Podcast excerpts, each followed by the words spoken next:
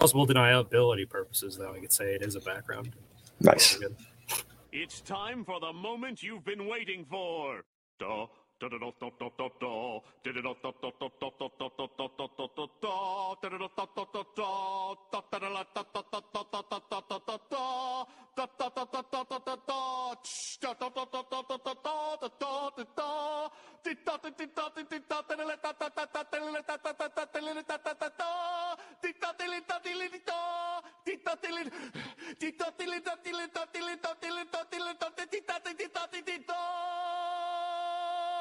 Introducing the Dynasty Degens podcast.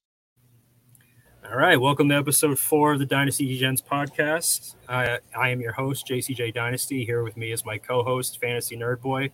Mike, how are we doing tonight? Doing well, doing well. I'm excited for a tight end show. Um, I'm always talking with buddies about sleeper tight ends, and I'm glad we actually get to record this and talk about it because um, it's usually me just at the bar really drunk, you know, talking to myself for the most part, and people trying to listen. Um, and then I just babble and, and, ramble on about, you know, random tight ends that nobody's heard of, and and I'm glad that we get this on video at least, so that people can uh, can look back at this and actually see the time. Um, but yeah, we have a guest on today. I'm pretty excited. Um, you know, I saw some hot takes of Twitter. Um, and came to you know his his tight end rankings and, and who he views as tight end one of the rook class. Um, so I want to introduce Matt Chester, FF Mad Jester on Twitter. How you doing tonight, brother? I'm good. How are you? oh, I love that. Uh, that intro is great, by the way. That's so much fun. You big SpongeBob guy or no? Um, no, I didn't. I didn't even know that what that was from. It's just hella entertaining yeah, nobody uh, nobody knows that it's coming, so it just kind of pops up, and people are like, "Oh, that's a good intro." Love it. All right, so we usually ask like a couple of questions of our guests before we get into everything and stuff. So, how did you first get involved in fantasy football, or more specifically, dynasty football? I suppose would be my my first question for you, Matt.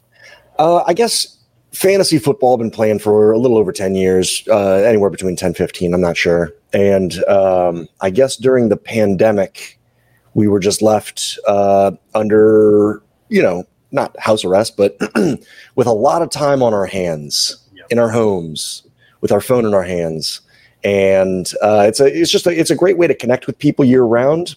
And th- there's the trading between dynasty leagues and redraft leagues is just you can't compare it at all. It's not just the the amount of action, but it's the uh, it's the it's the number of dimensions to the game. If trading is what you like to focus on, uh, so it's just a natural fit. Um, I, I did, I, I made, so what I do now is I do real estate, but the way that I started with that is a lot of the way that I like to play Dynasty, where you, you get one and then you you know stash, you know you, you get rid of it for uh, two prospects and you stash one and for as a long term thing, and then you, you you flip one of the other ones and you know you, you do that a couple times and all of a sudden you've uh, you're you're exponentially winning leagues. I like that. All right, yeah, that's that's interesting. Um, so your favorite TV show is The Office. You before we before we recorded, just because I wanted to give you some time to think about it potentially. Who do you think would be the best character on the show for a fantasy football manager?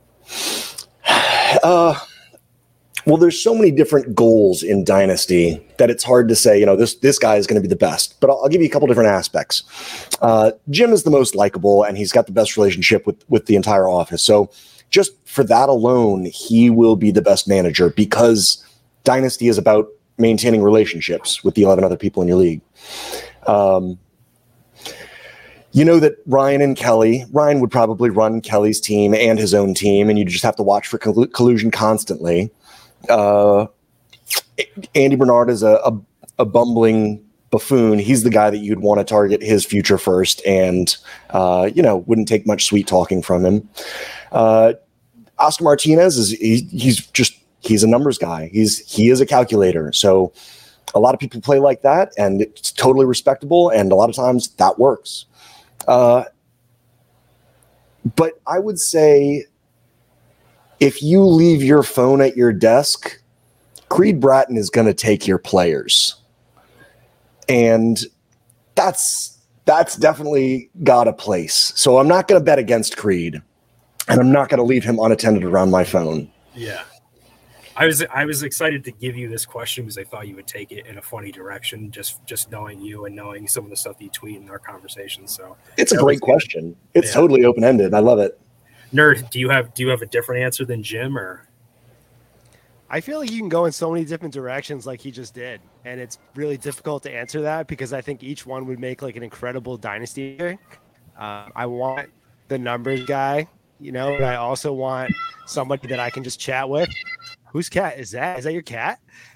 Yeah, I got kittens in the background, and the mom is trying to get them hungry. They're hungry, man. They got to feed those cats. Um, but yeah, I, I think I would I would have a lot of fun with Dwight in a chat too. I think there's no wrong answer there because you can go in any direction. But yeah, Jim's probably the go-to just because he's he's gonna be, you know, friendly with everybody and you're gonna have that trade partner. Um, he's gonna build those good relationships. So I think he's he's probably gonna be the best one to It's uh, you know, you can take it take it from the uh, the Office Olympics episode. He was the uh, the unspoken commish of the of the Office Olympics, and somebody who's that busy and that friendly is just going to do the most. And the more trades you get done, uh, I the way that I like to trade is. I think because there's so many different ways to go in Dynasty that every trade can be won by both sides by like 10% and both sides can be happy. And the the team in the league that trades the most constantly upping his uh, his his value by 5% here and 5% there while keeping everybody else happy, he's going to have the best team because he he puts in the, the time and the work. Yeah. Yeah, I, I thought Darryl would be an interesting answer too, because I'm pretty sure he does mention Ooh. fantasy football in one of the episodes. I forget exactly what the trade was that he referred to, but I think Darryl's like a guy's guy. Like he probably watches a good amount of football. There's that episode where Toby is investigating uh, him for falling off the ladder, and uh, Darryl's sister comes out in the the Kelly Green Eagles uniform. He like crashes. Wait, the what trash is the and tr- speeds off? What is the trade though? I remember that so clearly and so Yeah, vividly. I, feel like it was like it was a bad a trade. It was like a kicker. Yeah, it was like a kicker or a defense for like a running back or something. Like it, it was something very specific. I forget if he was on the winning side or the losing side of it. So that would probably Mike, are you googling it right now, or, or should yeah, I? I'm looking because it's it's the episode is the absolute worst fantasy football trade ever. Um, And, and by the way, great call, great uh, uh, dig for uh, for Darryl. I completely he, he was off my radar, but what a ringer! and he works for that athlete company too. Uh, That's Jim- right, yeah. he goes to Philadelphia, so I, I mean, I assume he knows a little bit about sports in general. Uh, You would think, yeah, yeah. I forget Okay, what the so it was. Oh, it was. Hold on. Terrible at fantasy football. They're really making me work to find this. They're gonna make me watch it on Twitter. I'm not gonna watch it, but That's all good. Oh, it We'll- was- we'll- go ahead. I, I think it was McNabb for Shaun Alexander, or Huh. that doesn't That's seem right bad. though. Yeah, that's not too bad. It was like during Shaun Alexander's like peak, like running for like you know Yeah, 30 touchdowns a, a game, That- like a season that and stuff. 2005 Like that was, season. Yeah. Um, all right. yeah, I don't know, but Yeah. let's, So- let's not waste time.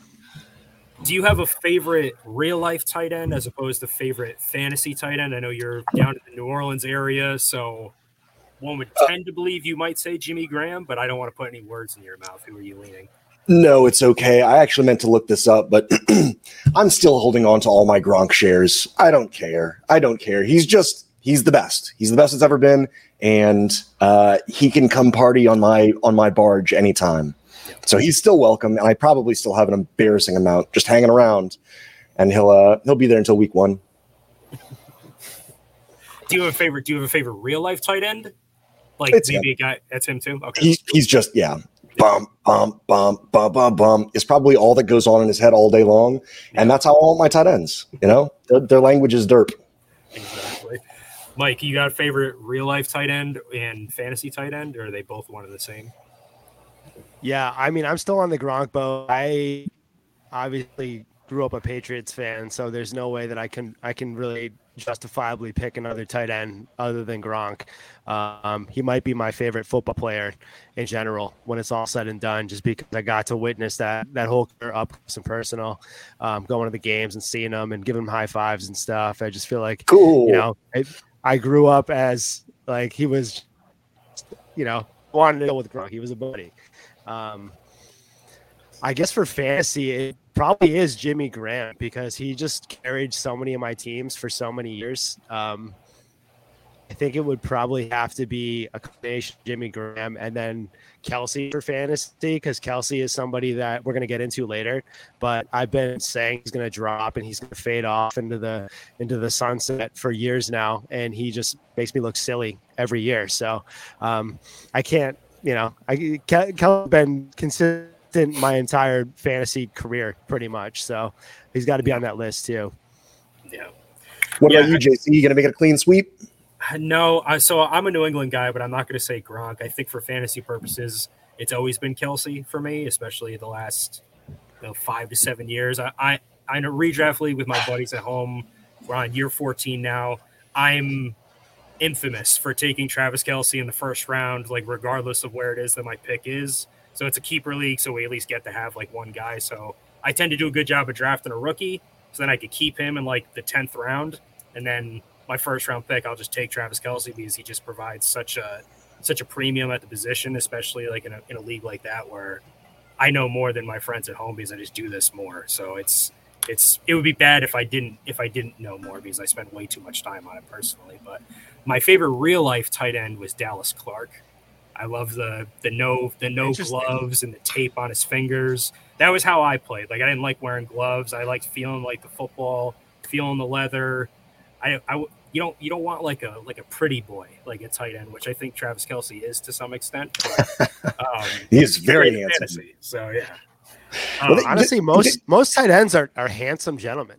I, Yeah. I, yeah, I got to throw that out there. Like all the tight ends, good looking position. I'm just gonna, you know, Fair I enough. Can't, I can't, Fair what, enough. that sod hanging out of the face mask, all that tape all over the arms. It's interesting. Is there something in this, like, is there something in the stars, like some weird phrenology name thing that all these tight ends, there's Dalton Kincaid, Dalton Schultz, Dallas Goedert, Dallas Clark. Like, if I want my kid to be a tight end, do I have to name him DAL something? yes. Is there something to that? you do? This Yeah, is there analytics, is. people. yeah. This is deep dive analytics, and I, I'm pretty sure that you're onto something because you know you don't become a tight end without a name. So I think the name's where it all begins. That's where it starts. At DAL. So, transitioning away from DAL into top 12 tight ends. Jester, you sent me your top 12 so I can read them, or you can Uh, read them if you have them in front of you. I have them in front of me, and I do. I, I'm glad you're giving me the chance because I'm going to switch it up just a little bit. Great, you got it. Uh, I want to I want to pull away a little bit uh, from the rookie. So just because of age and prospect profile, uh, I'm still I still have Pitts for the 101. All of his underlying metrics were fantastic, even if his uh, production left a lot to be desired. But it's all still there, and he's he's still a a baby. I think he can barely drink.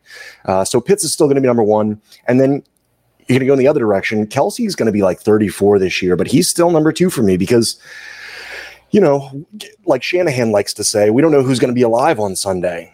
And if Kelce can put up one definite great year, eh, if he puts up two more Kelce years, he's he's going to be the number one for me. But I, I will hedge a little bit on age, so he's still number two. Uh, number three and four, Hockenson and Mark Andrews. It's it's hard to project for either of them. Now I know uh, the the Monken offense over in Baltimore is going to be a little bit more pass happy. Um, wait, do I have that right? Yeah. Okay. Yes. Um, so Mark Andrews, we've seen his highs and we've seen his lows, and just because we've seen how high he can be, he was number one. He was the only person to, to uh, take over Kelce's number one spot one time in the last seven years. So, and their age is pretty much the same. I think Hawk is 25, Mark Andrews is 27, so that's not really a factor. Uh, but we saw what uh, they wanted. We saw how they want to use Hockenson in uh, Minnesota, and if you want to put him ahead, that's fine by me. If you want to keep Mark Andrews ahead, that's fine by me too.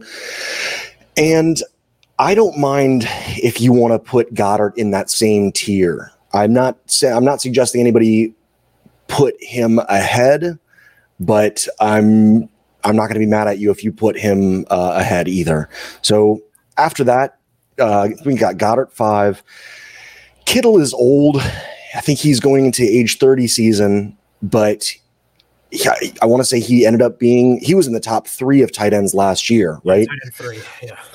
And again, we uh, it's just hard to, to predict the future in positions like this, and especially with uh, their quarterback situation being so unsure, and his age, and what their offense is going to look like when everybody's healthy. It's hard to take. It's impossible to take him out of the top six, but it's hard to push him any higher than he is at number six. Um, and this is where it gets really sketchy, and I, I it kind of made me vomit trying to put this together for you. But because of age and his production, I'll put Freiermuth at seven, and then after that, I'll put Njoku a, ahead of Waller only because of age. But Waller might be a crazy nice sleeper this year. He's the uh, the one off as far as the Giants' receiving weapons, and I think that that's going to mean a lot to that offense. And as long as he's healthy, you know, it does. It's okay. Kelce shows us that it's okay to have tight ends in their 30s. Uh, and historically, they take a little bit longer to heat up, but they also last a little bit longer. Uh, they kind of in a, in a kind of like in, in a lineman mold because they're hybrid linemen. Uh, oh God, where do you go after that? So with the insecurity, but uh, with how they like to use, with how uh, Doug Pederson likes to use tight ends, I'll put Evan Engram at number ten. He's got he's on a one year contract. I think he's on the franchise tag, but he's shown it. We forget what a phenomenal prospect he was. Uh, about five years ago, because we waited and waited and waited, and boy, is that scary for Pitts. But when he did show it last year, it's okay to plant the flag on him. And if we are doing this one year at a time, uh, then I feel a lot better about it. Uh, after that, oh God, I hate saying Cole Kmet, but he was fine. And that's all I can really say. And he's young. Uh, I'm not going to put any money on it, but I'm okay with having him at 11. And then if you want to go Kincaid at 12, that's fine too. Uh, but a lot of people have him in the top 10, and it, that's where I had him originally. But I just can't do that. I can't do that.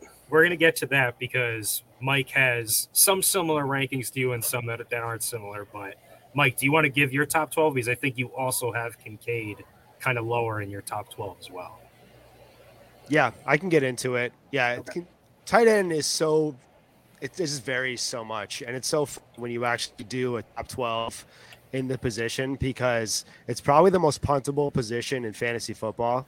You know, you could be in a 12 team, you know, super flex, um, high premium tight end league, and there's some guy that's starting Hunter on on the league, and um, you, you just know that it's people just punt this position for the most part because once you get out of the top five, it's just a straight line for the for the, I mean, generally just a straight line as a whole because you could mix and match these guys, much like the wide receiver position after 12, and it you couldn't even dispute it for the most part because you have your reasonings and um, you could be right. There's no surefire um, top 12 in my mind because once we get to that eight or nine spot, it's just kind of coin flips at that point. It's more opportunity for me when I do my rankings. I think about who's that tight end one um, who that person is going to get the offense funneled through as far as what team is going to just, you know, choose them as that high targeted um,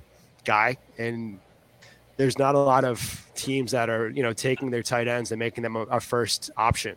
Um, so that's why I have Mark Andrews as my one because he's going to be the first option. He's going to be the first option on that team for the entire Lamar.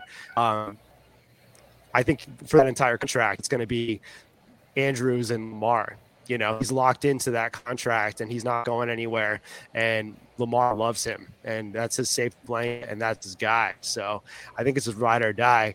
Um, there's not really another tight end that's going to be locked in at his age that you know has that chemistry and is that that first option on a team. So I have Andrew at one. Um, Pitts is at two. I love Pitts. Um, nothing against him at all. I just don't think he's going to be be that first option on that team. I think it's going to be he's going to jump around as far as you know having up and down games, and it's not going to be as Andrews. Um, I don't think he's going to get that target share that he gets. But uh, after Pitt, I have T.J. Hockenson because one, it's opportunity. Um, I think Hawk is going to profile as that 2A on the team. I think him and Addison are probably going to have a good target share. And um, he's, he's definitely going to get a lot of, you know, mid, mid work field with Addison and, and also obviously JJ on the side of the field. So that he's going to have that open field to just work with. Um, and then after that is, like I talked about before, I am a little lower on Kelce because he comes with that risk. You know, any guy on this list – um, I have Kelce and Waller a little lower than I think consensus because those two guys are at an age where if they get like a knee injury, done. You know, they're not coming back. I don't see Kelce tearing his ACL and saying, I'm going to come back and play. Like I have, he's no, he has no reason. He has the Super Bowls. Um, he a lengthy career ahead of him as a broadcaster or whatever he wants to do. Um, I don't think Kelce gets a significant injury and comes back to football personally. You know, I just can't do that. So that's why he's a little lower than than uh, most people have him. And then after Kelce, I have Kittle, um, Goedert, and then I actually have Mayer up there. Um, I my rankings. I do my rankings in a, a three-year span, and I think Mayer has a good chance to be the most productive rookie tight end. Um, I might actually crack top five tight ends in general um, this year because the opportunity he has with Jimmy. Um, you know, Mr. Soft Hands Jimmy, he's going to be throwing those dink and dunk passes every game. Um, and, and, you know, he's going to be throwing for 150 yards. And, you know, 75% of those yards are be going seven to 10 yards. Um, so I think Mayer's going to actually benefit from that. Um, after Mayer, I have Muth and then Njoku um, and then Kincaid. So Kincaid's at 10. Um, I'm not as high on Kincaid because I really don't think, you know, Dawson Knox is still a thing. He's still on that team. Um, I'm not high on Knox by any means, but between him and um, who else is working that? Shakir. I don't know. I don't think he's going to get a crazy out of the slot work that people are saying. I think it's going to be a, a mix of um, slot work, and I don't think he's going to be that surefire second option on that team immediately. I think he's going to have some games, but I don't think he's going to just fire up, you know, tight end one season right away. I think it's going to take some time, like much like most rookie tight ends. Um, you know, I think his his situation is fine, but until Knox is on and until we kind of see how Shakir shakes out in the slot and um, what they actually plan on doing you know, if I don't think it's Gabe Davis season anytime soon or ever for that matter, but um, there's still a decent amount of people that are going to get fed in that offense. So I'm not I'm not so sure that he's going to get the crazy target share that everyone's saying he's going to get. Uh, but after Kincaid, I have Chig. So Chig is someone I'm really high on because, like I said, um, it is opportunity. And besides Burks, they have absolutely nobody to throw to. Um, they're not throwing the end zone looks to Kyle Philips. Like he's not getting those those giant um, big play reads as as the two end zone guy. So uh, Chig is two, and he's definitely going to be the top target in the end zone for that offense. Um, I think he's probably going to pretty much get like some tight end one games this year, just based off of being the only option over there, especially if Burks has the banged up season that he had last year. I'm hoping he doesn't. Like Burks is someone I'm really high on, but you know his health is always in question. So um, if he if he misses a couple games, Chig is that first option on the team. So um, that's you know enough reason for me to have him at 11. And then 12 is Waller. I think Waller is going to surprise a lot of people, and he's definitely going to have a great year. Um, but Waller is at that age where you know he missed good portion of last year from you know dings and and nicks and a hamstring. And once the hamstrings start going we see guys in their 30s they, they don't go away. Those hamstring injuries stay with them for for life. Um, i noticed that after 30 i have an injury that just stays with me. You know i'm just like i'm gonna live with this now and this is part of my life. So I think that's really what most of the guys like Keenan Allen and Waller are going to be dealing with um, their careers. So it's going to be something that they have to maintain and, and kind of manage throughout. I think that was like a Louis C.K. bit that he was, went to the doctor, and the older Yeah. he got, it was just, "Hey, you're I injured. gonna- Like, what do you do for your knee?" Yeah. It's like, well, it's just messed up now. It is. Well, What it well, it, it was his back. It was his back, and the quote was, um, "Your back." Uh, you know, we we came from being on all fours and to and to eventually being upright, but we treat our back as if it's a ladder when it's actually a rope. yeah. Well, he had another bit where he was like, he went to the doctor and he said, you know, I hurt my shoulder. And what do I do? He's like, you stretch it. And he's like, okay, I do that for a couple days. And he's like, no, you do that for the rest of your life. You just you just do the rest of your life until you die. Like that's Yeah. exactly what you have to do every day until you die. yeah, he's he's a funny guy, man. Yeah. Yeah. Yeah. I'll just JC, why don't you Yeah, why don't you quick- fire away yours and then quick overview of little mine because I have, I have some questions that I want to ask you guys because of because of your rankings. So I have Kyle Pitts one, Travis Kelce two, Mark Andrews three, TJ Hockenson four, Kittle five, Kincaid six, Dallas Ooh. Seven, Michael Mayer eight, Pat Freiermuth nine, Njoku ten, Dulcich eleven, and Darren Waller twelve. So what I gathered from the two of you is that you guys are lower on Kincaid than consensus, and you laid out fairly reasonable points as to why you think that over the, a three-year period, like you said, nerd, um, or like you were talking about Matt, that um, he just isn't going to have the opportunity in this slot role that that people are saying that he's going to to play, which you know we don't know. We we can't possibly know until until he plays. I, I don't think that he's all the time. competing with Khalil Shakir, by the way. I think that he's more likely. Um, the reason that I wouldn't put him that high right now is because I think his price will be cheaper as he fights for the same targets that Gabe Davis is getting. And if that happens, and of course, uh, you know, first year for tight ends, it takes him a little while. But I am very excited about him if his price gets a little bit cheaper and and to get him before uh, they don't re-sign Gabe Davis, then then the sky's the limit. And I and I can see him uh, moving to six. I wouldn't put him above Goedert, but I, I see what you're saying with the. He is definitely a future move, and I, I do like him as a as a player. Yeah.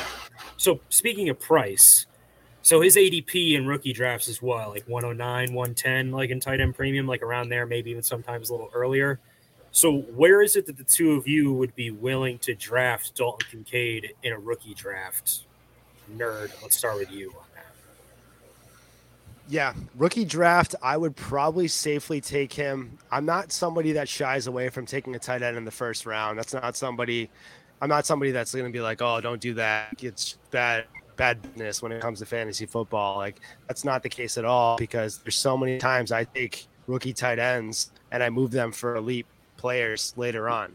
Um, for somebody that wants to break down their team, it's pretty. They're, they're great piece to move up with, or you can just hold them on their bench and, and wait for them to kind of you know transpire. But i would be fine taking him at 110 111 i think he has a higher ceiling as a, a prospect and as a rookie than somebody like zay flowers does personally because that that that's where i would have him like probably right before zay flowers so one, Yeah, is 110 19 110 Is that where Simpatico, my friend, simpatico. That's exactly where I'd have him too. I think I think you're right that he uh, positional difference maker over Zay Flowers Okay. So the and two of possibly you, QJ. so the two of you have Kincaid below Freiermuth and Njoku. So would you say that Freiermuth and Njoku are worth late first round picks in rookie drafts? I'd say that Freiermuth is, and I'd say Njoku is probably attainable for a high second. And I, I like that price better. And uh, he's 27 years old. So as we know, tight ends can he might have five five years left, and there's no reason to look beyond that. So if it's a if it's a 27 year old, I wouldn't let age deter me from from Njoku over Kincaid, but you'll never have to spend that price. Yeah. Okay. Mike, same same Yeah. logic there. yeah so So uh, I wonder, I wonder if you could pivot off of Kincaid to the guy who has Njoku and get Njoku and possibly the 206 and take LaPorta and Njoku instead of Kincaid. And I would love to do that. I think you could probably do that pretty pretty reasonably if you. I think at, so too. If you look at startup ADP and stuff like that, I think that's definitely a move that can happen. Yeah, I Write have that down. I got a Njoku few. as as um, one of my breakouts. You know, I've I've been high on him for a little while now, but I think with the full year of Watson um, at full strength and really at game speed, I think that Njoku probably going to benefit the most um, from that list, and I think that he is going to tee up a, a pretty solid mid tight end one season. Uh, you know, it's more about what they're going to do from this year on than what they've done in the past. So right now, Njoku doesn't have that value for me, you know. But that's not saying that I don't think Njoku is going to raise in value significantly in the next year too. So, um, you know, these rankings don't reflect their value currently. They really reflect what is going to happen in the next three years for me. If Yep. that makes sense. Yeah, that, that's that's that's fine. So, nerd, in your rankings, you had Mayer over Kincaid, which I don't think is consensus. But if you went back and looked at a lot of people's pre-draft evaluations, mine included, I had Mayer over Kincaid.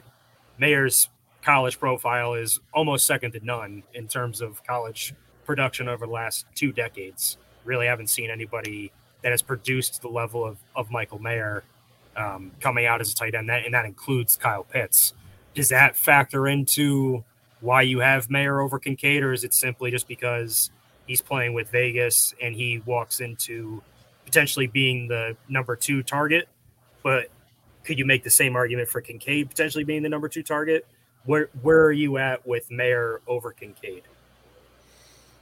Um, yeah, so as a as a fan of tight ends, I still have Kincaid over Mayer, but I think production wise, Mayer fell into a great situation because, like you said, he's the second option on that team immediately, um, and then he's also going to.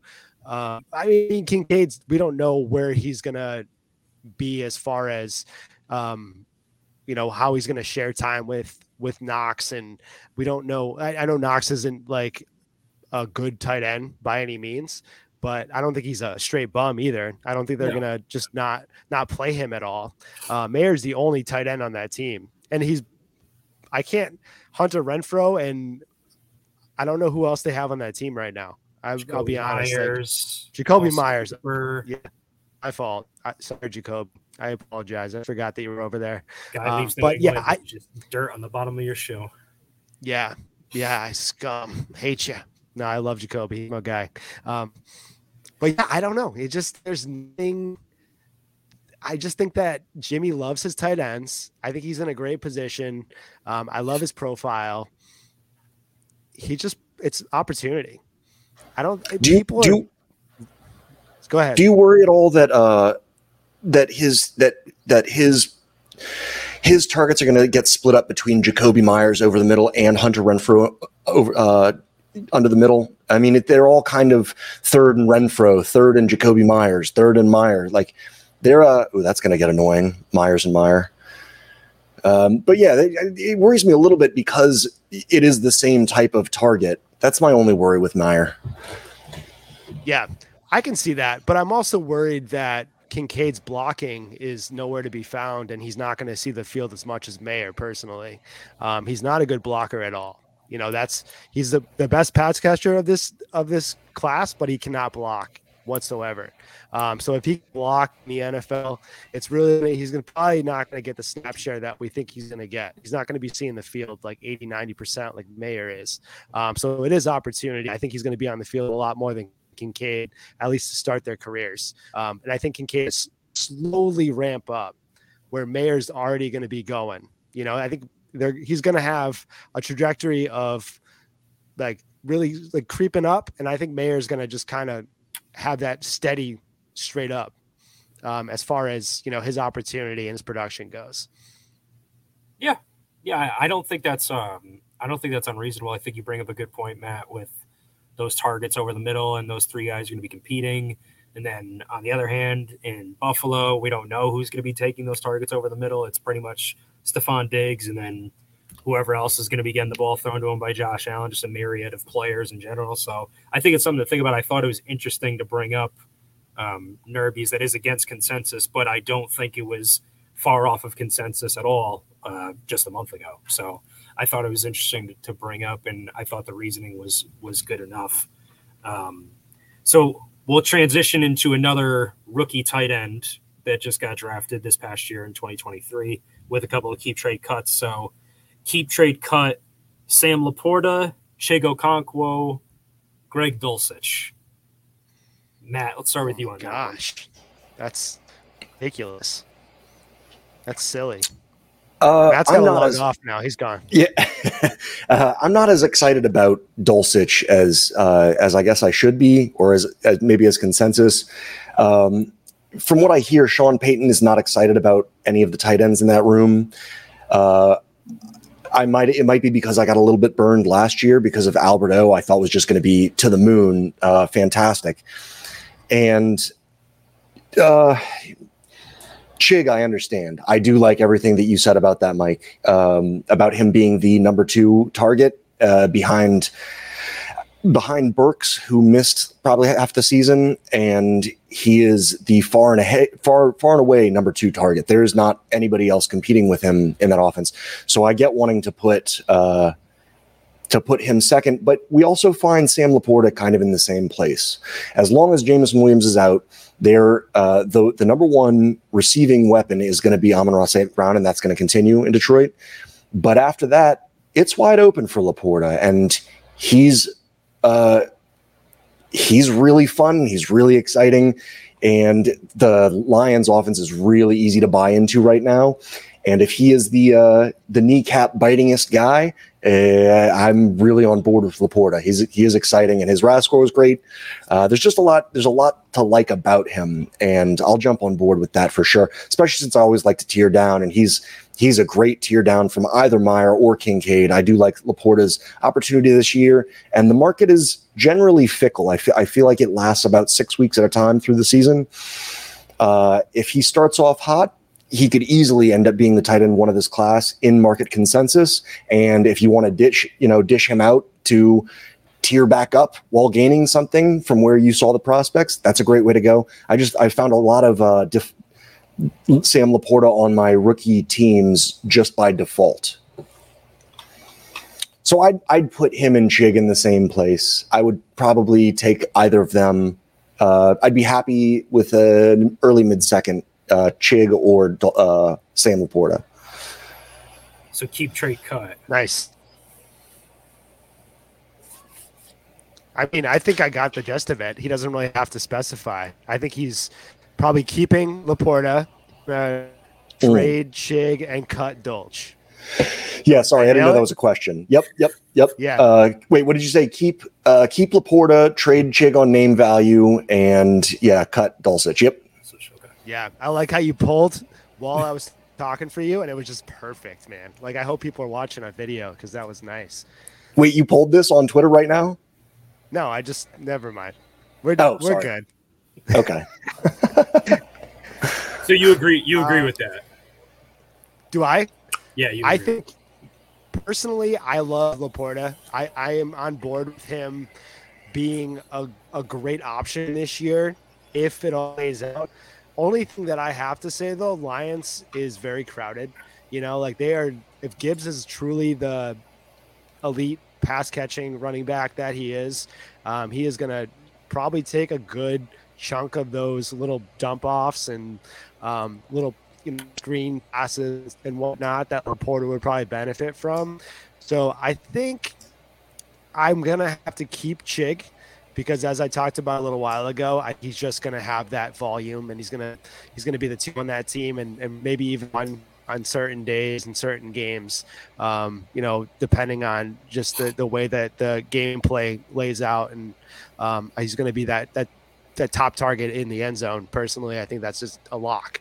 Um, but Dolch, I I love Dolch too. I do. He just there's it's crowded over there, and Very. um, it's there's so much going on over there, and, you all think that Russ is going to cook now, but what if Russ is cooked? You know, what if Russ doesn't revert back to what he was, and and they have to get creative, and they're not throwing, you know, twenty to thirty time game, and they're relying on I don't know, like they're gonna have to rely on the run game more or whatever. I'm not I'm not sold that Russ is gonna all of a sudden just be who Russ was, you know, with Peyton. I think he's gonna improve him significantly and he's gonna play into his rank.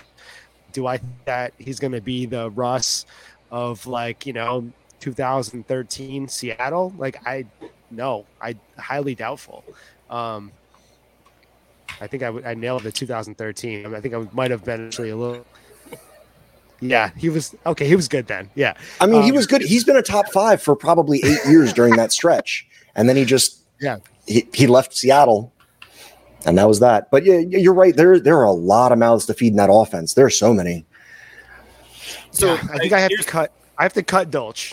I would do. Lo- I like Dolch, but I'm I'm Okay. I'm trading LaPorta. All right. So Sam LaPorta is a rookie. He obviously doesn't have any production in the NFL right now. But between those two guys, one of their stat lines was 33 catches for 411 yards and two touchdowns. The other ones was 32 catches for 450 yards and three touchdowns. The difference is, is that one of those guys played in 17 games. The other one played in 10. Greg Dulcich played in 10. Chigoziem Okonkwo played in 17. So if we give Greg Dulcich seven more games, he was by far the better producer at the tight end position last year as a rookie. Drafted, Yeah, I mean, Who was who was throwing the ball in on the Titans like half the Yeah, year? he's Who got was, Ryan Tannehill now this year. It's not like it's like an upgrade Uh, necessarily. dude, he at least he can get him. He- Like Tannehill could move it. Malik Willis and um, I can't even remember who else they had throwing the ball at that point. Josh time, Dobbs, I think. we Josh just got done talking and- about how bad Russ was last year, though. Now we're going to talk about quarterback play. Honestly, I would take a broken Russ over anybody that was throwing the ball last year on the Titans by a lot. And I would and I would take Tannehill over Russ right now because he's hyper accurate, and that's all you want for your for somebody passing to the tight end. I'm Um, not and also- saying that he didn't have a production. He did was good, but I mean, I think Sutton was out. Like he wasn't doing anything. I still he still might be checked out, but they added Mims to the team. Um, you know, we're gonna have maybe a healthy Javonte at some point. Tim don't know. Patrick as well. just- there's there's going to be a, a lot of more mouths to feed this year. Um, everyone's chalking Jeudy up as his massive breakout, like they always do. But I'm still pretty high on Jeudy as well. I'm hoping I'm hoping that he delivers this year as well. It just I don't know. He's he's dealing with a, a heavy powered offense as far as weapons go. Um, I, I just find it bizarre that like Chig gets like this hype as like a breakout guy, and I'm just You s- breaking them out, dude. I, it's just me, man. I think you're just talking about. I don't see any Chig love out there, really. I, I don't think Oh, no. anybody's really I've super like high on I've seen him. like three different people tweet about Chig like this past like 48 hours, and Th- Huh. There are some tight end people that I follow on Twitter, Coupe Fiasco and uh, Dave Gutierrez. They are very high on Chig. They really like how efficient he was. They love all the metrics about him uh, show that he has the potential if he gets the volume. Mhm, yeah, And I'll just I'll listen to people well. smarter than myself. I'm perfectly fine just not flag planting and hopefully uh, you know winning leagues through attrition. Yeah, I just thought Fair I just enough. think it's I just think it's interesting uh, on that. But yeah, LaPorta LaPorta he's like the mystery box. Like we don't know. He could be good. Like he got drafted 33rd overall. Like the other two guys, like I just read off the stat line. It's okay for like a rookie tight end. It's not necessarily inspiring. Yeah. they're gonna. He could be he could be Dolchich good. Like he could Yeah. be as good as Dolch, you know. he could be as good as Dolce. He could be as good as Chig. I mean, who knows? But um, so I think like on name name brand value, you would probably want to trade LaPorta because I think he probably holds the most value currently, is where he's being selected in rookie drafts. I don't know if I would because he's getting what like 204 to like 207 LaPorta. Like I, I don't Yeah, know if I've seen him as high as 202 in T. Yeah. Yeah, he's in, he's you crept know, up there. Sometimes TOP ahead of listeners. Meyer. Yeah, so I don't know if you're trading 202 straight up to get Dulcich or Chig. So I just think LaPorta holds the most value. So you'd want to trade him, and then I'd probably keep Dulcich and I and then I cut Chig. But yeah, I just thought I just think that that one's interesting. I, I know like after the top like seven, we're pretty much pulling teeth at at tight end, but these are like the difference makers that if you do hit on one of these guys, you know, like George Kittle, fifth round pick, Darren Waller, sixth round pick that played wide receiver before tight end. Like if you get one of these Yeah. guys, you get them cheap. You know, that you can turn them into into something big, so I think it's worth at least talking about the guys that are rated lower. My my biggest one, and I think it's interesting because if you do a startup at any point in time, doesn't matter. You'll have 12 different people, and everybody will value the top three tight ends in dynasty football differently. So some of them will even drop one of these three guys into four, like like you did, nerd. Um, so Pitts, Andrews, Kelce, keep trade cut. What are we What are we doing, Matt? I'll start. I'll start with you. Uh, Kelce's the easiest to trade. I've found he. I've seen him move the most. Yeah. Um, who are the other three? Pitts, you're probably Pitts, keeping Pitts just because you're uh, Andrews. Yeah. Uh, ooh, you might have to keep Andrews. Trade Pitts. How do you cut any of them? That's impossible. This is an impossible question. If this was keep trade cut the uh, the website, I would just say I don't know these players and hope for a better, hope for an easier test. Yeah. Where do you it's, have? I have a feeling Mike is uh, Mike is going to cut uh, Kelce or trade Kelce. Yeah. I would have to. This is all build dependent, you know. When you, when you're doing keep trade cut, it's really just get me to the the trade calculator, and you're to pop in anything. Point. Um, you want the most value when trading, so that's like you know, we talked about big braining this part of the, the exercise comes a keep trade cut, where it's like you overthink who you're to get the most value for. Um, in this case, I think you get the most value for Pitts. like hands down. You know, if you want to trade Pitts right now, he's still a he's still going where Kelly is, but net way more just because of his age and him being a unicorn and being 20 years old and you know he's going to get another first on top of whatever Kelce's netting right now even though we have Kelce a little yeah, in the same tier as far as startup value goes. But um, I would I would probably keep Andrews um, because he's a good blend of both, where he's still young enough to have solid five to six years of production. Um, and he's still going to produce in the same bucket as maybe those two guys he, he obviously has a Kelce ceiling. So we don't know what Pitt's ceiling is, but we have to hope that it's a Kelce ceiling. Um, you know, I, I think I'm going to, yeah, I'm going to cut Kelce, And it, it's, it's, it's not great, but like I do, I keep saying this every year. I'm like, Kelce is old, man, and he's going to go Tony Gonzalez on us and he's going to fit off. Um, I think, and he's got to win a Super Bowl this year because he's done. I think if he gets that Super Bowl again, he's gonna just, you know, he's gonna be in the booth with Gronk or something, and they're gonna have a tandem tight end um, show that that get the highest ratings of NBC TV show out there. He's gonna just be a tandem duo with Gronk, and they're gonna be like the best co-host of some free Sunday night football show. The but, Bash Brothers. Yeah, something, man. They got to do something there. The marketing is like I'm brainstorming this, and it's got to be some big money. Um, but yeah, I mean, Kelce, like I said, he's one major injury away from being out of football, and I don't think Pitts or Andrews could tear their ACL and not play next year. Kelce would probably hang it up, and this is just me thinking, thinking like, hey, he's he's my age. He's not gonna have a major injury and then risk being like that for the rest of his life. Like he's probably gonna just quit football. But Kelce's a different animal, so it's it's hard to even fathom him hanging it up. But he's yeah, he's wood behind you. You've brought what up. You brought up. You knock on wood behind you, like on that picture frame. You've brought up Travis Kelce's impending doom, This is like a dozen times. Real wood. This isn't gonna do me good, man. It's like it's like really fun. It's like faux wood. It's not gonna. It's not gonna help me, man. I have no wood in my house, dude. I live in Boston. You think there's wood anywhere? Like, like knocking on paper because it's kind of made it's made out of recycled wood, but it's not gonna really do me any good either. Yeah. Oh, here we go. I got you. I'm not wishing that on Kelce by any means. I'm just, I'm sorry. I gotta, I gotta stop that. And it's always notable to say, you know, if we said it about Derrick Henry two years ago, like you gotta sell him. It's crazy. You know, it's crazy to be taking on a 27 year old running back. Then it's crazy to be taking on a 28 year old running back. Then it's crazy to be taking on a 29 year old running back. And I've never had uh, Derrick Henry until this year, and now I've got like 25 percent because, uh, you know, we keep betting against him. It's like betting against Brady for 15 years because he hit 30, and it's just it's uh you just have to kind of see that. And so Kelce is also kind of the professor of tight end university. And w- one of the things that he preaches the most is how to fall, how to take hits, how to absorb without hurting yourself. And uh, I, there is something to be said for the longevity that he's already shown. So I completely agree with you that one, you know, one ACL is probably the end of his career.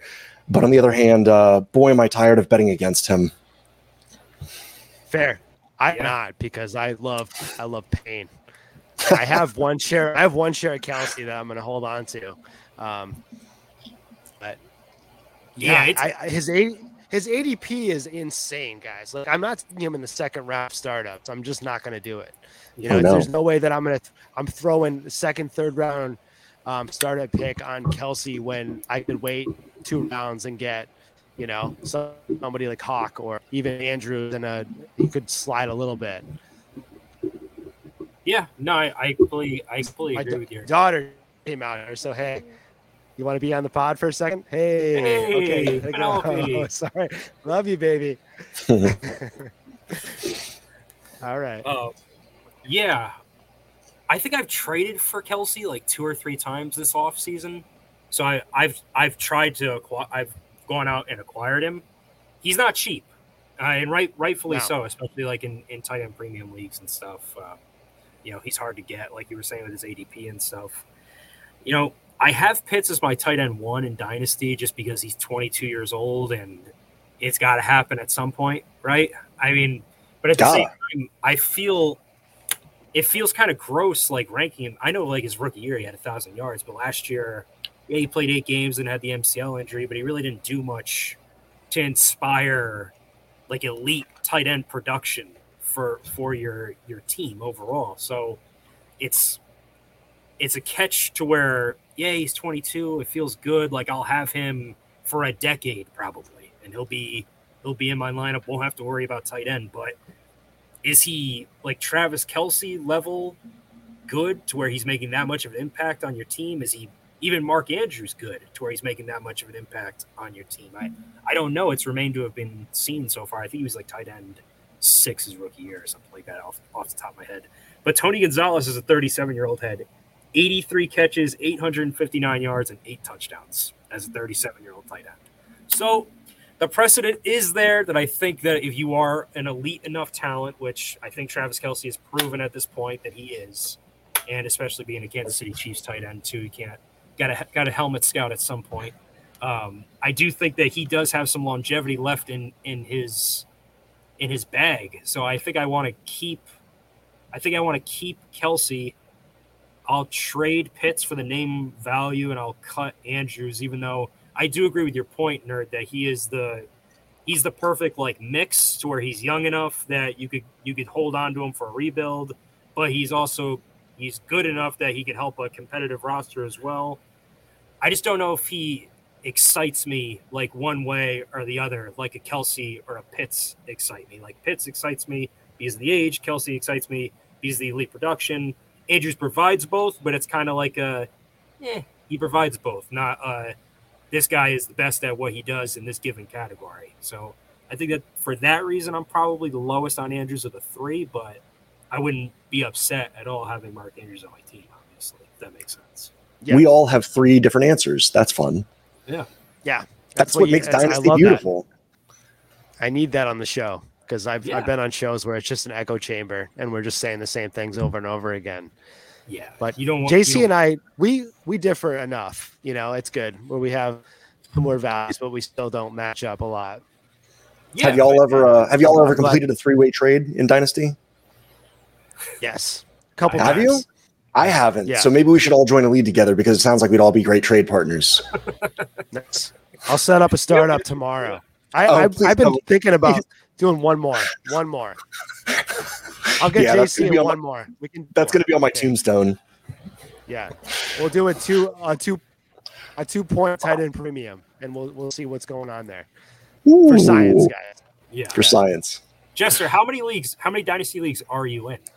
Uh, I'm in 20. One hasn't drafted the startup yet. Uh, 12 were from last year. I think I picked up two orphans. Uh, two of them are two other ones are best ball and uh, I picked up an orphan Devy. So this year I'm kind of trying to branch out a little bit because most of my leagues last year were start 10 or 11, uh, super flex, half point tight end premium. So I kind of got uh, in the first couple years that I was playing Dynasty, I kind of stayed with what's normal. And then I'm branching out a little bit right now, but uh, 20 is a sweet spot for this year. I don't know if I'm going to want to, you know, make it an uneven number. Yeah, yeah, I hear you with the with with that. Yeah, I don't like the odd numbers. I'm superstitious like that. What about you guys? I actually don't even know how many I'm in off the top of my head. You- You're just saying that because your wife No, I- listens. Well, she doesn't listen. She doesn't care about. But, um, uh, No way. um, uh, I think I'm in like a dozen. It might be a, might be like a baker's dozen, maybe. I've tried to, I've tried to not be too too heavily in. I- I got like some Devy leagues sprinkled in there and stuff, so they're not all true dynasty. But I have like 12 or 13, and then I have the one redraft league with my buddies going into like four, 14 years now. So Cool. Yeah, yeah, I'm probably in upwards of 20 at the moment, you know, including my Devi rosters. And, um, you know, there's the Dynasty Degens. I think we're on to, I stopped numbering them at that point. I think after eight, I went on to like, like, I think we went to colors. Um, and then, so we started the first, the first league of colors that JC is in but I'll probably go through uh, at least eight or, or ten colors before I maybe go back to numbers or you know letters or something. I'm not sure what we're gonna do next, but um, yeah, in a lot. And I, I actually commission most of those, so it's more about like if people in the Discord, which is something that we got to get you in, we'll get you in the Discord if you're interested. But it's just guys just want to start up, and we, you know, people want to the taste of doing a startup. So it's like, all right, let's fire one up. Uh, You should see really these thinking- draft boards too. These draft boards are littered with trades. Like I don't think anybody has like their original picks actually. Everybody is just trading picks, trading assets. It's it's insane. So I give I Yeah. give Nerd a lot of credit for for being a good commissioner and you know having that that culture around because that's not that's not typically how I how I like to play um, in a startup. You know, I like to trade from like here and there, but um, I'm definitely not Got to give the here like that. Yeah. give the degens what they want. You know, they they really they need that Action, taste baby. of. They need action. They need the the thrill of uh, the chase. You know, they're all just romantics that really want to just chase a, the, the thrill, and then once they get it, they're not satisfied and they want more and they want more and they want more. So needs more cowbell. Yeah. so before we hop into listener questions, uh, I I won't do any more keep trade cuts because they're like pulling teeth with with tight end. I mean, we got the we got the point. Um, do you do either one of you have a guy that is a sleeper tight end or one that you think can significantly rise in value over the next six to twelve months? Nerd, start with you. Yeah, this is what I, I specialize in. If you get me a couple a couple drinks, I'll tell you all about sleeper tight ends. But I um I really like Jake Ferguson this year. And I know that people are lower on him or they're kind of just fading him because they did take uh tight end in two, I want to say. Definitely day two. I'm not sure if it was a round two. Pick. round two, yeah. Yeah. So Schoonmaker and Ferguson kind of have the same profile. Like they athletically are, uh, they're kind of close, but I think Ferguson might have the edge this year, um, especially after flashing a little bit last year and having that rapport with Dak. Um, Dak is a creature of habit. He finds guys that he likes, and then he really just latches onto them. So I think he might get some play. Um, I know that he's pretty much free right now. I got him in the 18th round of a super flex startup, like 17th, 18th round. Um, so he's somebody that, you know, if it's a dart throw, but it's somebody that nobody's valuing right now. Um, So was so was Dalton Schultz uh, two years ago. I got him in the thirtieth round two years ago. So it, there's precedence for uh, uh, Cowboys um, nobody at tight end becoming a somebody at tight end. yeah, it's it's wide open too. Because I mean, if if he's already getting that play last year here and there, you see in the field a little bit. Um, the door is open for a good know, competition in camp. So I mean, if he shows out a little bit, like I said, there's similar there's similar profiles as far as their skill set goes. So I think he definitely could at least um, give him a first month for that starting position. Um, yeah. Another guy is Gesicki. So Gesicki with with the Patriots, um, their their team is almost wide open with targets. You know, they have Juju and um, Boutte is what going to line up outside. You know, Kobe Meyers is gone. They replaced him with Juju, and then they pretty much didn't bring anybody else in. So yeah. Gesicki is probably going to work out of the slot and get um, some decent work as you know a wide receiver because that's really what he profiles as somebody that is a pass catcher. Um, and then they'll they'll probably line up Hunter Henry as a blocker because he's really good at that. So probably a lot of two tight end sets, and I think he's probably going to benefit with some some decent fantasy production based off of that alone. Yeah, I like the Gesicki call. Bill O'Brien actually recruited him to Penn State to play tight end there, so that's the offensive coordinator in New England now. So that's another big big plus for Gesicki. That was going to be one of the guys that I was going to say. So I will go over to Jester and see if he takes the other guy, and then I could just shut my mouth. So how about you guys? You give me something. Um, I, let's not. I think I think diving into the Penn State shower narrative is probably still a little bit too fresh of a uh, of a touchy subject, so we won't do that. But uh, I, I'll trust. You know, Mike's the New England diehard, so I'll trust his instinct on that one.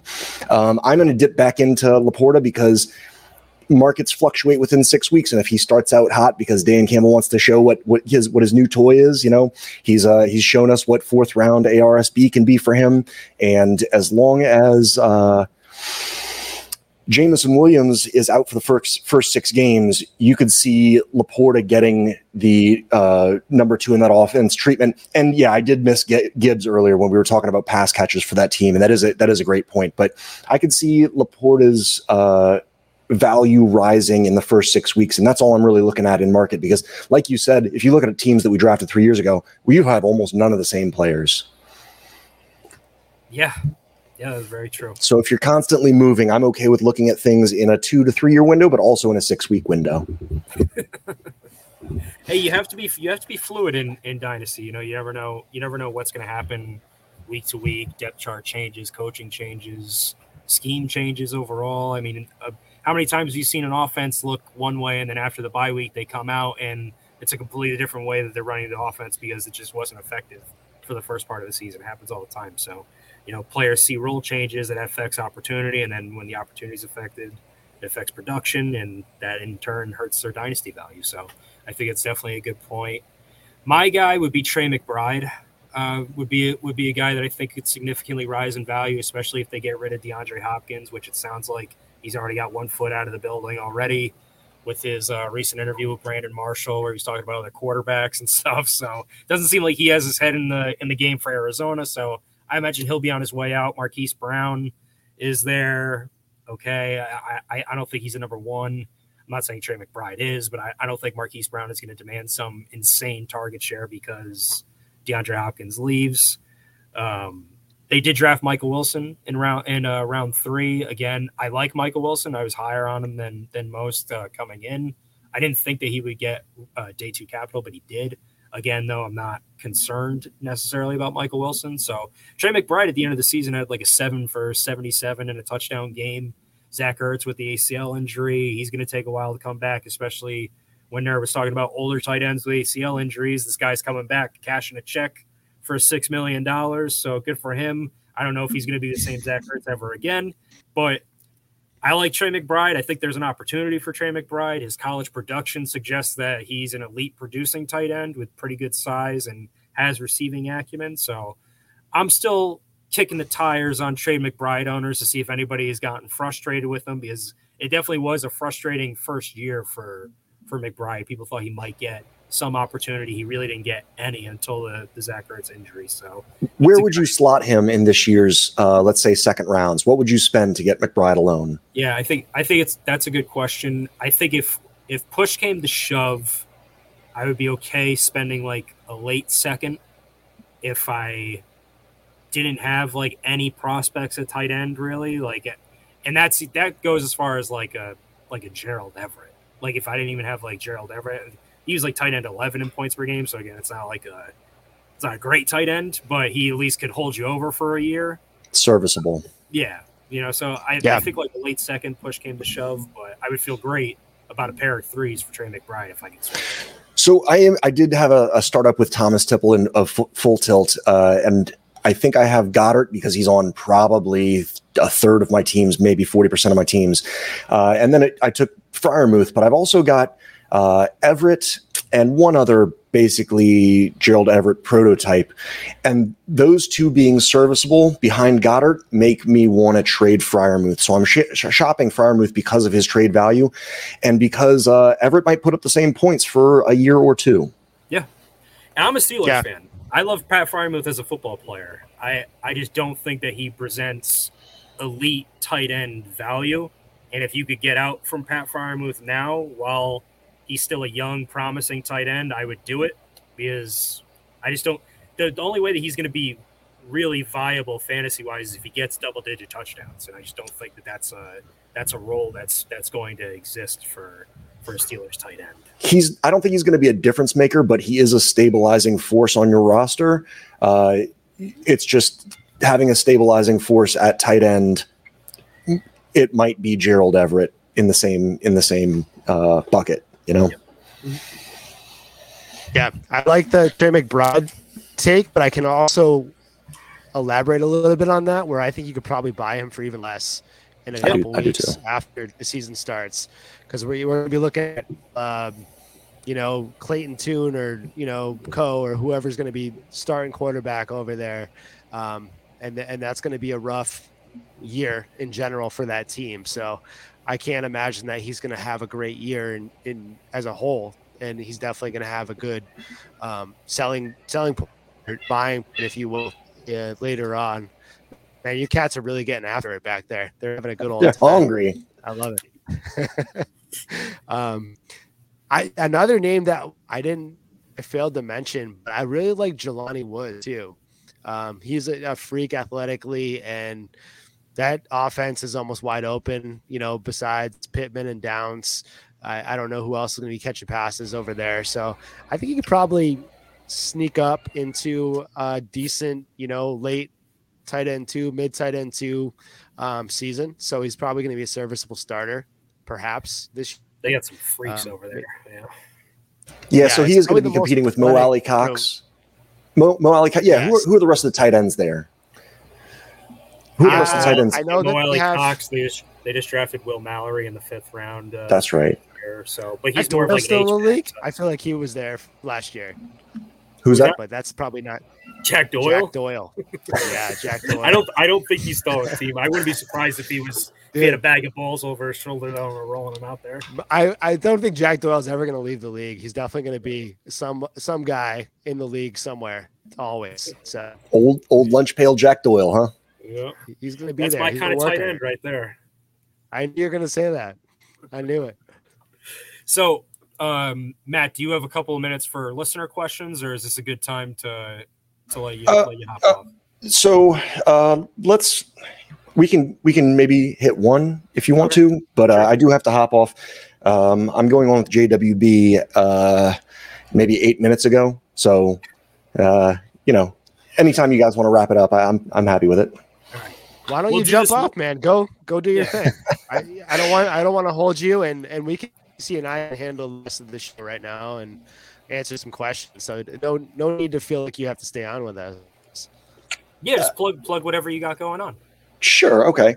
Um, okay. Well, late, later tonight. Right now, I'm going on with JWB. Um, you know, that's the Wyatt, Skyler, Tyler O, and uh, I'm I'm going on with Timmy uh, N Nubs tonight. So he likes to talk dynasty theory, and that's that's how I like to play the game. I'm not so much on player takes. Uh, so I'm I'm excited to, to go and be on with. It's going to be my third or fourth episode with them, but it's going to be my first time with just me and Timmy. That's going to be fun. And then uh, tomorrow, I'm going on with Nate Polvogt uh, for the second week in a row, and I'm going to be on with uh, him uh, next Wednesday as well with Razball. Uh, and then tomorrow night after that show, I'm going to be on with Jeff Lambert uh, in Going for Two. But if you ever want to check me out, uh, check me out on Twitter. It's at FFMadJester, and I'm working for at the Undroppables. So that's a really fun crew. We're generally very active, as uh, as Mike was saying, and uh, you know I just like talking dynasty. So hit me up, give me a follow, and uh, let's let's play some some football. Sounds good, man. Yeah. Thank you very much for Thank you, coming on. We really appreciate it. All Yeah, right, thanks, appreciate guys. Take care. All right. Bye, man. Uh, All right. So thank you to Matt Chester for coming on today's episode, talking tight ends with us. So He The one really bailed us out. Actually, I was gonna say I didn't get to plug it while he was here. Sorry to cut you off, but no, um, the fact that he came in after two cancellations, And I want to say the cancellations were directly related to the post that you had about 101 um, burger buns. I believe that's really went hit off all of the cancellations and why people canceled on our show this week. Yeah. Um, I, I there's no way that that's a coincidence. So I Damn, think I forgot to ask him what his what his uh his burger bun of choice was going to Yeah. be. You should have you should have interrupted me. I, I was trying to plug it in there, but I didn't really see an opening, so I just let it roll. Uh, Yeah, let us let us know in the the comments of this or on the Discord or on Twitter what is your burger bun of choice because I I I'm a classic potato bun guy, preferably Martin's brand. I just think they hold up the best to uh to burgers, particularly a smash burger. If we're going with the smash burger, I want the Martin's potato roll because that's like uh in it uh not you know Jesus Christ. Shake Shack um which is a, a prominent prominent fixture in the in the Northeast uh New York, especially the one in, in Central Park. Uh, I've had many a Shake Shack burger in, in my life. Yeah. So. I do, big I- fan. as have I. I I Yeah. live right right next door to one, so I. I Do you actually? some Shake Shack. Nice. Yeah, right down the street. So, And um, you were uh, to these. brioche, a brioche bun, correct? I do, but I was also thinking like if we're talking 101 of burgers, I want a brioche bun because it's so buttery and it's like free. Can just, you know, you got good. It's a vehicle. It's just like it, it stays together, and I love that. It does Um, have good. It does have good uh, structure. Yeah, it does. Yeah. It does. So I think of it as a vehicle, but it's definitely like than just that. And when you're talking one on one of burgers, but I will say Yeah. there were a lot of people that shared your opinion now that brioche brioche was the was the one on one. I I think, I think it it's the the two. bougie choice. You know, I think there's do. nothing wrong with the potato bun, and I was really just trolling you, and it got it, it got away from me at that point, and we were just. I was in it, you know, and and uh, it got to be too more too much. I were like upset about it. So yeah, yeah, yeah, yeah. Anyway, uh, this one listener question really it stuck out to me more more so because I I have this general question about whether you should pay or shouldn't pay or how much should you pay, what's the tier to pay. So I think it was what Jason at Jason Aguirre 15. Which PPR tight end premium tier do you decide it's worth paying up for at tight end? whether it be half point tight end premium, one point tight end premium. So I guess the question is at what point do you pay up for the elite tight end? I guess this isn't really the question that he was asking though. Should I try to explain it better or do you do you have no, I grasp I of it? have an idea. So he's really asking, you know, um, when like I think it's more of a how do you value elite tight ends based off of the premium question, Sure. you know? So Yeah, it's like yeah, yeah. how do you value a Kelce with like a a half point premium or a 0.75 premium? You know, like where do you really like you you put them on the tier of players? Uh, and I think even without a premium, Kelce is a PPR machine. You know, like his premium is great, you know, but even without the the premium and just a basic PPR league, Kelce is still like a top 10 receiver, you know, Yeah. like easily. Without and then you add the premiums to that, and he's he's you know, I think you could just do a half point premium on Kelce and he's he's already worth, you know, the the trading up or whatever it is. Um, not to specify what you're going to be trading up, but he's definitely Yeah. worth targeting um, Yeah. in those higher rounds. So um, yeah, I, it, there's and everyone else probably needs a premium for the most part. You know, but Yeah. like I said, Kelce is definitely his own animal. Um, but if it's like an Andrews or somebody, I think I want even just a, a half premium, like a half point premium, is worth um, targeting him for me. But if there's no premium, I'm not reaching for a tight end at all, unless Yeah. if if I miss on Kelce without a premium, I don't care. You know, I'm gonna I'm gonna sit and wait until the the eleventh round and grab somebody like we talked about, like Doltig or somebody that I can just plug and play, and I can just essentially punt. But I, I really don't play in any non-premium leagues, so it's it's kind of foreign to me Yeah. now. At least, So I, I'm a bunch of my buddies that are in this redraft league that I was talking about earlier. They're they're interested in dynasty now because I've been I've been doing a lot more dynasty coverage stuff. So I'm trying to explain to them what tight end premium is and why you would want tight end premium in a dynasty league. They don't really see what the benefit is. Do you Hmm. do you think that you could explain what the benefit of tight end premium is specifically in dynasty formats? sure, yeah. So I mean, you are starting one tight end. Um, as opposed to every other position in a super flex league where you're going to start multiple position, multiple players at the same position. Um, so with the premium, make players more valuable, you know, and and without that premium, that that position becomes comfortable very easily. Like there, there's no reason to reach on that position. Um, but when you level the playing fields of, you know, like say you have a elite pass catcher um, that is going to boom PPR, you know, like the AJ Browns and the CD Lambs and stuff. When you add that extra 0.75 onto an Andrews or a Pitts, you know, it puts them in the same level of production. And then that, that in turn makes every other tight end a little more valuable. So it, it just gives that position or value and, and it also um, makes it a need and it makes it more competitive at the same time because if everyone's shooting for the tight end um, Yeah. then you you have to strategize a little more so it changes the whole strategy of a startup as opposed to like i said if you don't have a premium i just I wait on tight end i don't care you know Yeah. because if i'm gonna if i'm gonna get 10 points from a tight end i don't care where i get it and it's Mhm. fine if i if I have that low ceiling tight end because I can just get all the elite players on top. Um, but then, like I said, if that tight end is is at a premium, then he he's in that same bucket as those elite players. So he's already more valuable and more, um, you know, you, you want to get that tight end as opposed to waiting um, because he's, he's not going to match up. Yeah, that's that's pretty much how I how I described it as well. I, I pretty much was just saying to them because they were complaining that Travis Kelce would be like a cheat code in this in this format, like one and a half points per. Well, yeah, he he's is. a cheat code regardless. though. Yeah. like if it's if it's PPR, Yeah. regular, or if it's just one and a half PPR, it doesn't matter. The guy's cheat code regardless of Yeah. points scoring. I was basically just saying to them, you do tight end premium, so these guys like the Goederts and the Freiermuth and stuff like that, they're putting up closer production to like a back end wide receiver too.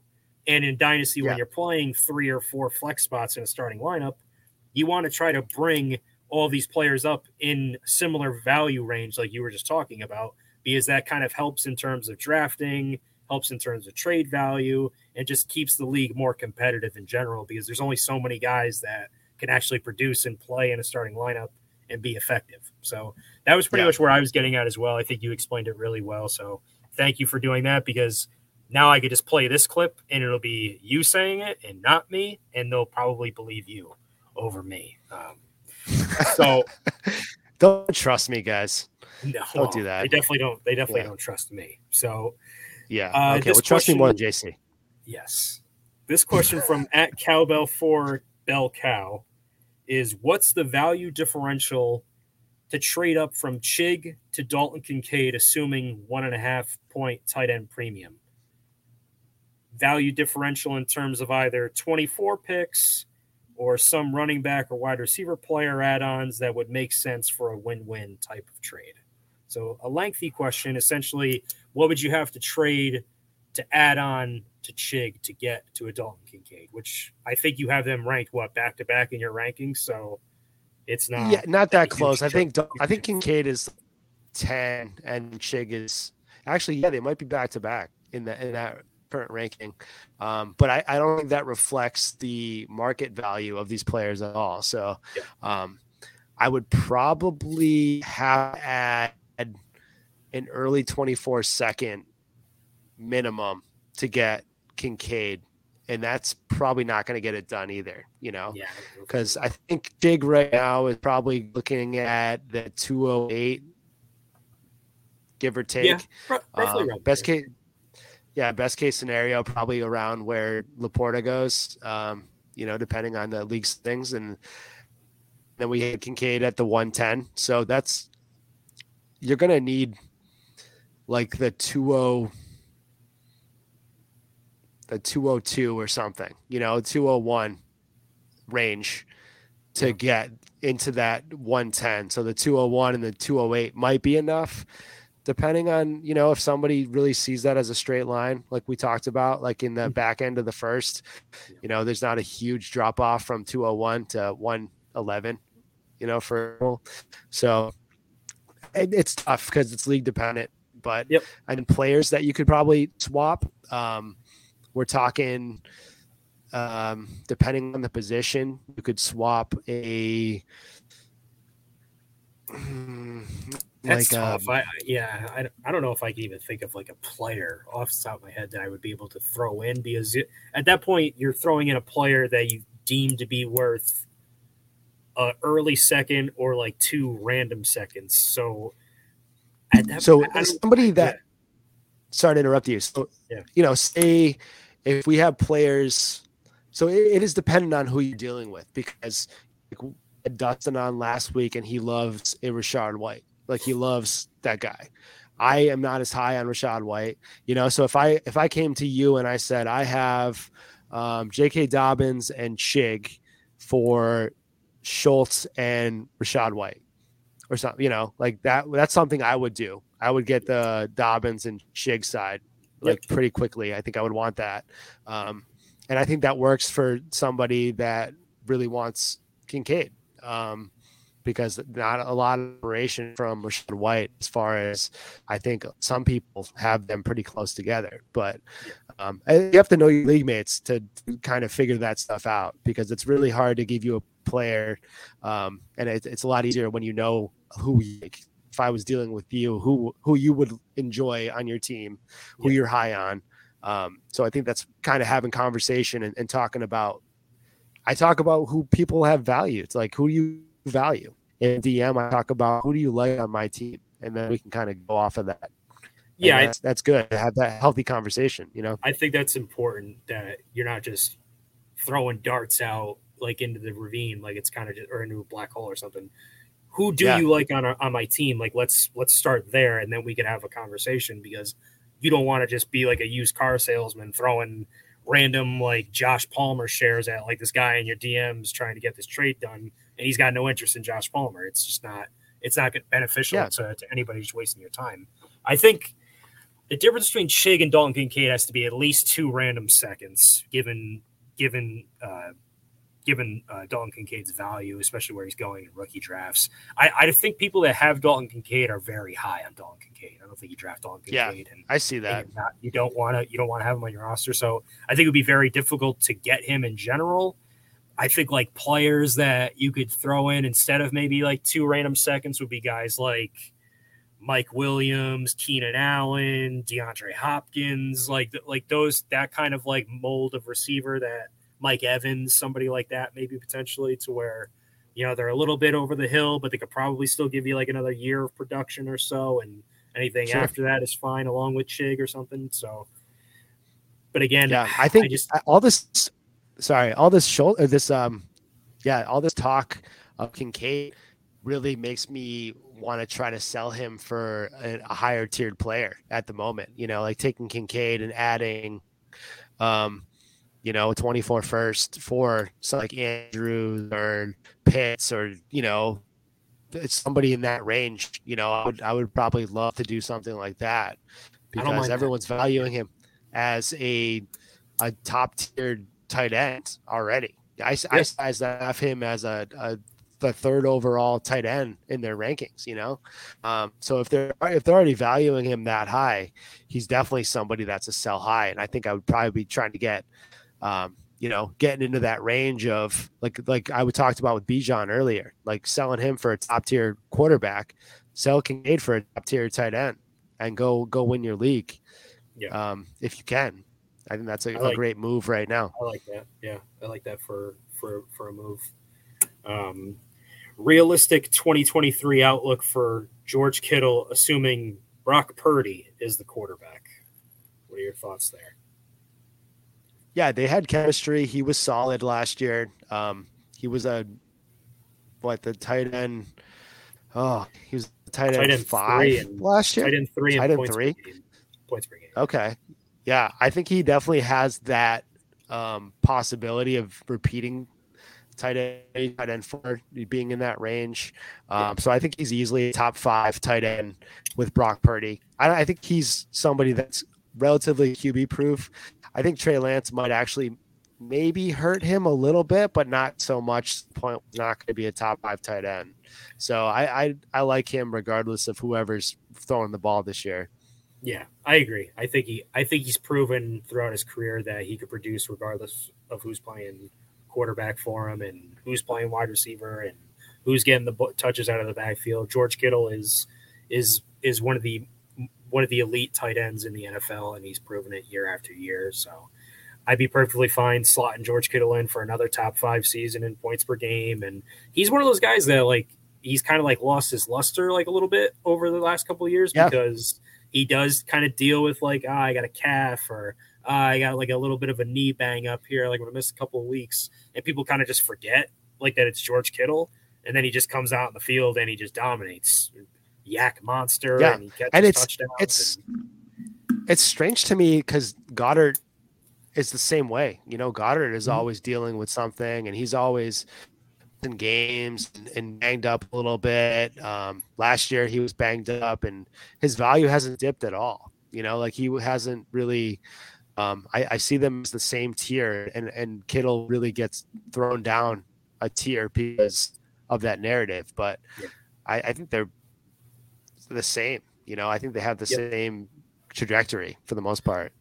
yeah, I think Kittle, uh, Kittle and Goedert. Well, not Kittle, but Goedert. I think is like the last tight end that I would feel very comfortable about being my my starting tight end in like a tight end premium league, and then after that, it really doesn't matter Yeah. because they're all mostly the agree. same, the same anyways. If I missed if I missed that tier of like Kittle, Goedert, um, that yeah, that that tier is like the last one where I'm not reaching for a tight end anymore, and I'm I'm waiting on yeah, whoever. like an Uh, like yeah. an Njoku, like in the ninth or tenth round or something Oh, like that. yeah, that's that's ideal.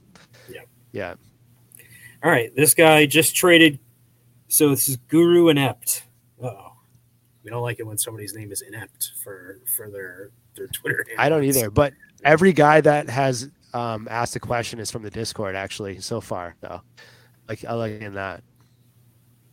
So just traded Kincaid straight up for what should be a top four pick next year. Still have Mayer, Musgrave, Schoonmaker, Kraft, Schultz. Thought it was a good deal. Yeah, I would agree. It's a good deal. Trading Dalton Kincaid for a top four pick in 2024. Very good deal. That's- my yeah, that's a So, that's a great deal. not inept, that's- my friend. Great trade. Now you gotta change your Twitter handle. Yeah. Guru capable. Guru. Yeah, Guru very smart. very capable. Yeah. I think our Discord's been helping him out a lot too. So Yeah, yeah. well, that's pretty much it. Do you have anything that you want to add for the end of the show? I think we covered we covered so much in this in this show, man. I think it was a great show that we um stretched out of it and we kind of got the whole landscape as far as I'm concerned. You know, I don't think we missed anybody. That's that's worth talking about at least. We if certainly we didn't miss anybody please comment. worth talking about. Yeah.